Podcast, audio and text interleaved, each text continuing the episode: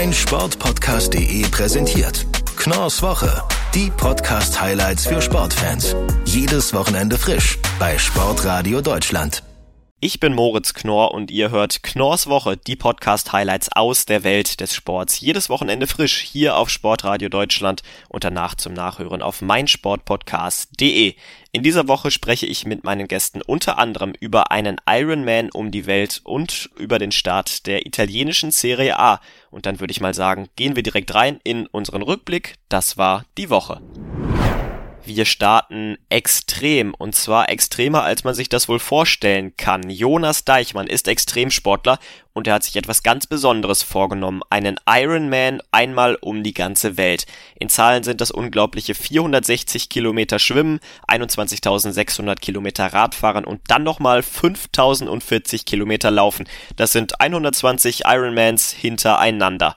Und Jonas, der war in Faszination Rennrad, dem Roadbike Podcast zu Gast und über dieses Interview möchte ich jetzt sprechen mit Sebastian Hohlbaum von Faszination Rennrad. Hallo Sebastian. Hi Moritz. Ihr begleitet Jonas ja schon eine ganze Weile, berichtet über ihn ja auch in eurer Roadbike Print Ausgabe. Wie ist er denn auf diese verrückte Idee, diesen Weltumrundungs-Ironman überhaupt gekommen? Ja, der Jonas Deichmann ist, was solche extremen Rekorde, solche extremen Unternehmungen angeht, kein unbeschriebenes Blatt. Der ist nämlich schon äh, 2018 ist er zum Beispiel vom arktischen Ozean in Alaska ist er äh, satte 23.000 Kilometer bis nach Feuerland, also an die Südspitze von Südamerika gefahren und hat dort äh, den Rekord, den es davon davor gab, den hat er mit äh, 97 Tagen Gesamtzeit hat er den vorigen Rekord um einen knappen Monat unterboten. Also der ist schon ordentlich unterwegs. Das hat er mit dem Rad gemacht und ist dann im Jahr darauf äh, auch mit dem Rad vom Nordkap äh, in Norwegen bis nach Kapstadt in Südafrika gefahren. Das waren dann nur 18.000 Kilometer, aber dafür hat er auch nur 72 Tage gebraucht und hat auch den Rekord, den es da auch schon gab, um 30 Tage unterboten. Also der ist äh, richtig stark, was es solche richtig extremen Distanzen angeht. Und jetzt hat er sich entschieden, ja, einfach nochmal eine Nummer draufzusetzen. Diese unglaubliche Tour. Er ist ja jetzt schon eine ganze Weile unterwegs. Wo befindet er sich denn gerade? Und vor allen Dingen, wie läuft so bisher? Ähm, also Jonas ist im Moment in Mexiko und ist ja auf dem beim Laufteil des Triathlons, wobei er, wobei er ganz am Anfang und ganz am Ende noch mal einen Teil mit dem Rad einschiebt. Er ist in München gestartet, ist dann äh, durch die Adria geschwommen äh, bis nach Dubrovnik, ist dann mit dem Fahrrad gefahren über Türkei, Ukraine, äh, durch Russland einmal quer, Sibirien und äh, hat dann übergesetzt nach Mexiko und läuft dort jetzt. Also er ist im Laufteil und hat da auch schon äh, ja so die Hälfte äh, seiner Strecke von den 120 Marathons ist er so ja fast bei, ich glaube bei 58 gerade, also fast die Hälfte geschafft und ist auch zwei Tage vor der Zeit, die er sich vorgenommen hat. Also er ist gut in der Zeit. Jetzt leben wir ja immer noch in einer Pandemie mit Einschränkungen, mit Einreisebeschränkungen. Hat auch Jonas das irgendwie erlebt oder konnte er die Tour so bisher durchziehen, wie er das Ganze auch geplant hatte? Ja, das war tatsächlich für ihn, äh, hat er im Interview auch erzählt, ein größeres Problem. Äh, die Einreise nach Russland äh, war schwierig, weil die Grenzen dort geschlossen waren äh, wegen Corona. Er hat dann ein äh, vom Olympischen Komitee hat er ein Ausnahmevisum bekommen, aber dann, äh, als er mit seiner Radtour durch Russland fertig war, kam das nächste Problem, da keine, er wollte eigentlich mit dem Schiff übersetzen über den Pazifik, aber äh, es gab keine Segelschiffe, die da gefahren sind, ihn mitnehmen konnten und auch auf Frachtern, die dürfen im Moment keine keine ja Passagiere mitnehmen, die nicht zur Crew gehören. Und äh, da hat er wirklich dann ja einen halben Monat äh, in Russland gesucht nach einer Möglichkeit und musste dann zum Schluss auf das Flugzeug zurückgreifen, was er eigentlich vermeiden wollte. Auch konnte er nicht durch Amerika laufen, was er eigentlich vorhatte, weil es dort einen Einreisestopp gibt und deswegen hat er einfach äh, kurzfristig umgeplant und rennt jetzt durch Mexiko, wo er auch wirklich den Status eines Helden, eines Volkshelden schon hat. Also wird da in äh, fast jeder Stadt oder jedem Dorf wird er empfangen, teils vom Bürgermeister mit Kapelle und äh, das ist fantastisch, wie er da, was das da für ein Feedback kommt. Und ihr habt ja auch noch viel mehr Informationen und Eindrücke von Jonas und seiner Reise bekommen im großen Interview im Faszination Rennrad Podcast. Natürlich überall, wo es Podcasts gibt. Da bekommt ihr exklusive und persönliche Eindrücke von Jonas Deichmann und seinen Ironman einmal um die ganze Welt. Sebastian, ich danke dir, dass du bei mir warst. Ja, gerne. Ciao wie heißt es so schön, nach den Olympischen Spielen ist vor den Olympischen Spielen. Ja, und dazu gehören natürlich auch immer wieder neue Sportarten, die mit ins olympische Programm aufgenommen werden. Ihr habt das bestimmt mitbekommen. Dieses Jahr in Tokio waren zum Beispiel Sportklettern und Surfen das erste Mal dabei. 2024 in Paris kommt dann noch Breakdance dazu.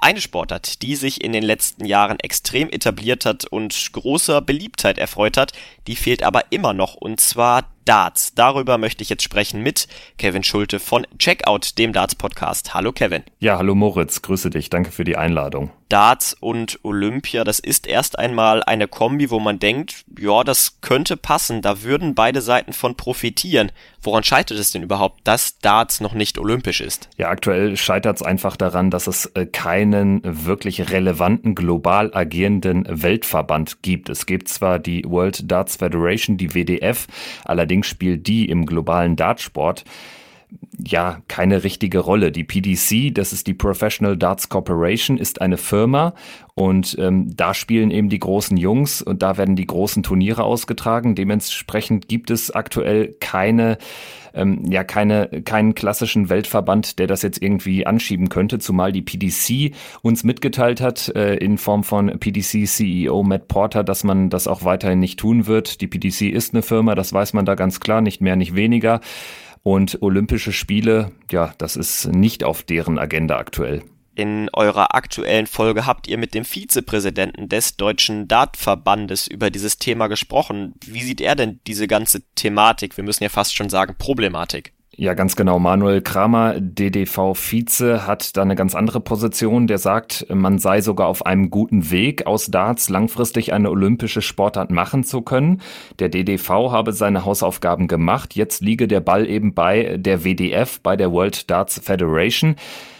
Man muss dazu wissen eben, dass natürlich dieser Weltverband essentiell ist, um überhaupt eine Rolle spielen zu können bei den Olympischen Spielen. Und äh, der DDV, wie auch eben andere nationale Dartsverbände, die wünschen sich anscheinend, dass man ähm, ja so ein bisschen wegkommt von diesem Party- und Bier- und äh, Kostüm-Image, das der Dartsport einfach bekommen hat durch die PDC, durch die globale Vermarktung äh, seitens der PDC. Man sagt da zum Beispiel, dass das ist gar nicht so unser Ding. Wir brauchen diese Plattform äh, Olympische Spiele um eben genau von diesen durchkommerzialisierten Events wegzukommen. Aber ganz ehrlich, ich glaube nicht, dass Darts als komplett puristisches, nur auf den Sport äh, fokussiertes Event überhaupt vermarktbar ist. Das wäre so meine Position, aber der DDV sieht das offenbar anders. Du hast es ja schon angesprochen. Die PDC ist eine Firma und kein Verband. Wie würden die denn dann betroffen sein, wenn Darts wirklich irgendwann mal olympisch werden würde?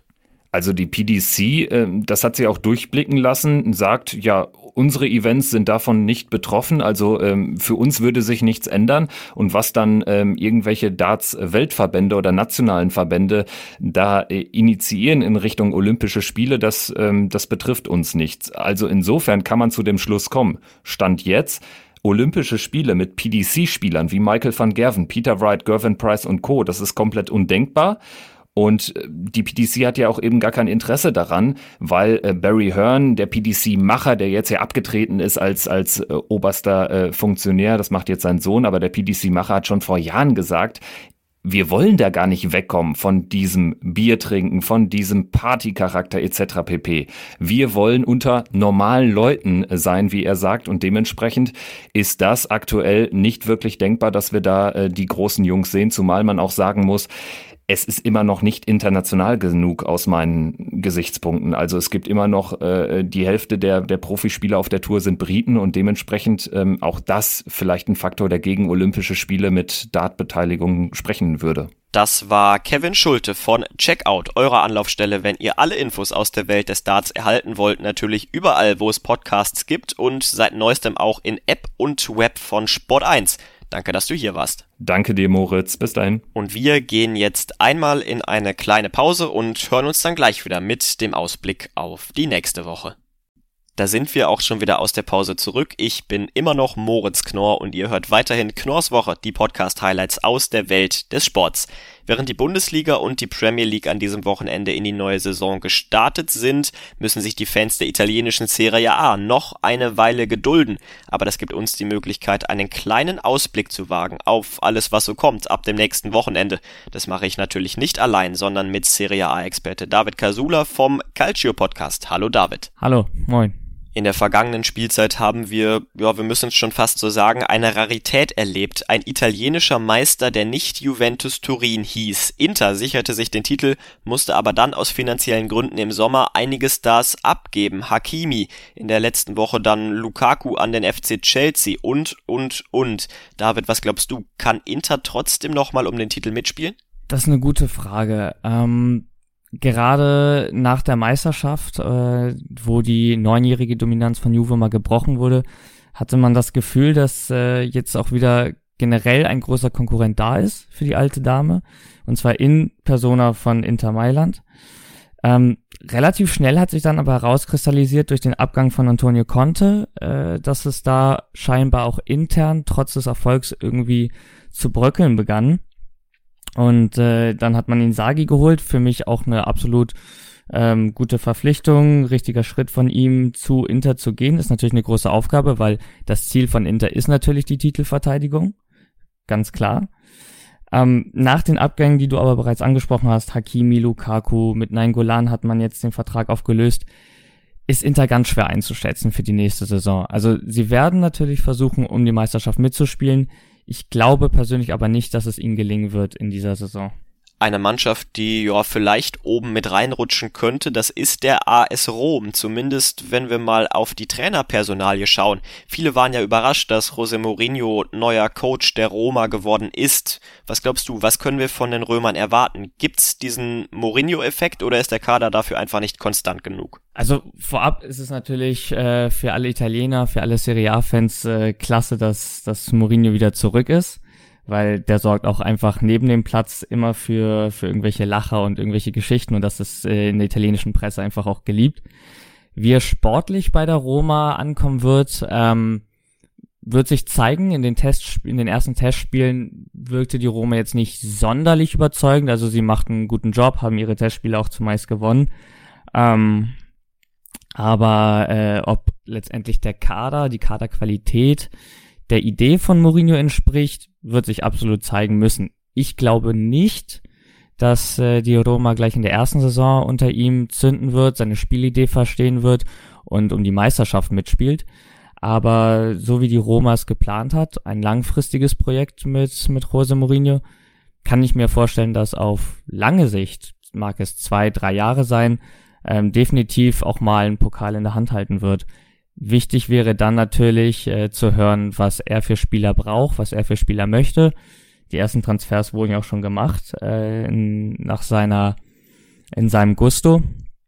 Und äh, ich denke aber nicht, dass sie gleich in der ersten Saison viel gewinnen werden von äh, Silberware her. Jetzt ist es bei uns hier in Deutschland ja so, dass wir von den großen Namen Juventus Turin, Inter und AC Mailand einiges mitbekommen. Danach sinkt die Aufmerksam aber deutlich. Das spricht aber nicht gegen die Qualität der anderen Mannschaften. Was glaubst du, auf welche Teams sollten und müssen wir unbedingt ein Auge werfen, auch wenn die bei uns vielleicht nicht unbedingt so im Rampenlicht stehen? Grundsätzlich denke ich natürlich, äh, dass die Serie A in den letzten Jahren extrem an Qualität zugenommen hat. Meiner Meinung nach spielen eigentlich seit zwei Jahren sieben Mannschaften um den Titel. Ich finde, sowas gibt es eigentlich nur sonst in der Premier League. Ähm, und na klar, das sind Juventus, das sind die Mailänder Clubs, äh, Neapel und äh, die Römer. Aber auch Atalanta hat in den letzten Jahren äh, deutlich sich deutlich gesteigert, spielt mittlerweile eigentlich regelmäßig in der Champions League. Und es ist eigentlich nur eine Frage der Zeit, bis da eventuell auch mal die Meisterschaft für die Bergamaschi drin ist. Klar, sie müssen immer wieder mal Spieler abgeben, aber sie machen kluge Transfers, junge Spieler, junge hungrige Spieler vor allem. Und ich kann mir vorstellen, dass ähm, wenn mal der Gigant wie Juve sich nicht wieder direkt fängt und die Konkurrenz aus Mailand eventuell keinen guten Start erwischt, dass äh, ja vielleicht auch schon diese Saison die Zeit für Atalanta gekommen ist. Ähm, in Deutschland generell hört man ja relativ wenig über die. Na klar, wenn die in der Champions League äh, gewinnen, dann wird natürlich auch darüber gesprochen oder den deutschen Spieler Robin Gosens. Aber so als richtigen Meisterkandidaten wird Atalanta hier in Deutschland nicht gehandelt. Und auf wen man sonst noch unten in der Tabellenregion ein bisschen achten sollte, ist der Neuaufsteiger Venezia. Äh, ich denke mal, ähm, so habe ich es mir jedenfalls äh, den Kopf gemacht darüber, dass sie den Klassenhalt schaffen werden, was ihnen eigentlich so gut wie niemand gerade zutraut. Und ich fände es eine schöne Überraschung, wenn einfach in dieser Saison Atalanta noch höher kommen würde, als sie es bereits in den letzten Jahren sowieso getan haben und sich vielleicht auch mal ein Liganeuling äh, eine Saison länger hält. Spezia hat es letztes Jahr vorgemacht. Und so viel erst einmal von David Casula. Seine ausführliche Saisonvorschau hört ihr dann ab Dienstag bei Calcio, dem Serie A Podcast auf meinsportpodcast.de und überall, wo es Podcasts gibt. Schaltet unbedingt rein. Es lohnt sich. Und dir, David, danke ich, dass du bei mir warst. Gerne. Vielen Dank für die Einladung kommen wir wie immer zum Ende einer Folge noch zu unserem Podcast-Tipp der Woche. Der Sport, er schreibt unglaublich viele und überwiegend ja auch schöne Geschichten, aber zum Sport gehören eben auch die weniger schönen Geschichten, die Schattenseiten des Sports und genau darum geht es im Podcast meines jetzigen Gasts Daniel Becker vom Podcast Schattenseiten, Skandale und Verbrechen im Sport. Hallo Daniel. Ja, hi Moritz und vielen, vielen Dank erstmal für die Einladung. Erzähl doch vielleicht mal ganz allgemein, welche Schattenseiten betrachtet ihr denn genau? Worum geht's bei euch genau? Also das kann man gar nicht so einfach in, in, in ganz kurzen Sätzen zusammenfassen. Ähm, die Grundidee unseres Podcasts ist ja die Vermischung von Sport und True Crime. Das ist das, was uns so interessiert hat und da fällt wirklich, da kann wirklich alles drunter fallen. Wir haben teilweise Fälle dabei, die wirklich, ja, die wirklich brutal sind, die wirklich sehr intensiv sind, die auch teilweise beim Zuhören etwas wehtun. Und gleichzeitig haben wir aber auch wieder dann ganz kuriose Fälle mit dabei, wo es wirklich eher äh, mehr ums Lachen als ums Weinen geht. Und äh, ich glaube, der Mix macht unseren Podcast auch so ein bisschen aus. Jetzt ist es ja so, dass True Crime zu den beliebtesten Podcast-Genres überhaupt zählt. Wie kam bei euch die Idee, ja jetzt mal diese Mischung auf den Markt zu bringen? Sport und True Crime. So viel gibt's davon ja im Vergleich zu anderen Podcast-Serien noch nicht. Wie kam diese Idee zustande? Ja, erstmal hat uns das gewundert tatsächlich, dass es das so in der Form noch nicht, beziehungsweise nur sehr wenig gab und wenn dann äh, auf dem englischsprachigen Markt, ähm, weil für uns das irgendwie gar nicht so weit voneinander entfernt war. Also wir sind beide, wir kommen aus dem Sport, wir kommen auch beide aus dem Sportjournalismus, ähm, Benny und ich. Mein Co-Host Benjamin Stroker, der heute jetzt ja nicht dabei ist, aber äh, wir zwei haben zusammengearbeitet als Sportjournalisten damals und ähm, ja, für uns ist das eigentlich eine Mischung, die ja eben irgendwie auch zusammengehört, die zur Sportgeschichte mit dazugehört. Und was für uns noch reizvoll war, war, dass es eben kein wirklich nur aktueller Podcast ist. Also jede Folge hat eine sehr, sehr lange Halbwertszeit. Und das war auch so ein Grund, warum wir gesagt haben, dass das irgendwie interessant ist. Wenn man jetzt unsere erste Folge hört, dann wird man vielleicht noch ein bisschen mehr Nervosität bei uns in den Stimmen raushören, als das jetzt bei Folge 34 der Fall ist. Aber vom Prinzip her kann man die Folge noch genauso gut hören wie damals. Und das war auch immer so ein Reiz für uns, äh, dass wir gesagt haben, das lohnt sich wirklich, da auch so viel Zeit reinzustecken, wie wir das tun. Schauen wir mal so ein bisschen auf eure aktuelle Folge. Da geht's, ja, ich sag mal so, eher um einen amüsanten Skandal. Du hast es angesprochen, es gibt nicht immer diese brutalen Fälle, wo schon das Zuhören wehtut, sondern auch die so ein bisschen amüsanteren Fälle. Und genau darum geht's in der aktuellen Folge. Sie spielt Mitte der 1980er Jahre. Da stieg nämlich der FC 08 Homburg in die Fußball-Bundesliga der Herren auf. Dafür brauchten sie so ein bisschen Geld. Und was haben die Homburger dann gemacht? Ja, die Homburger haben damals mit ihrem Präsidenten Manfred Ommer äh, händeringend nach einem neuen Trikotsponsor gesucht, nach ihr, kurz vor ihrer zweiten Saison in der Fußball-Bundesliga. Das war gar nicht so einfach und da musste man auch so ein bisschen nehmen, was man kriegen konnte. Und tatsächlich war es damals die London Rubber Company, die Kondome herstellte, die den Zuschlag bekommen hat für eigentlich einen relativ lächerlichen Preis, trotzdem noch von 200.000 D-Mark damals.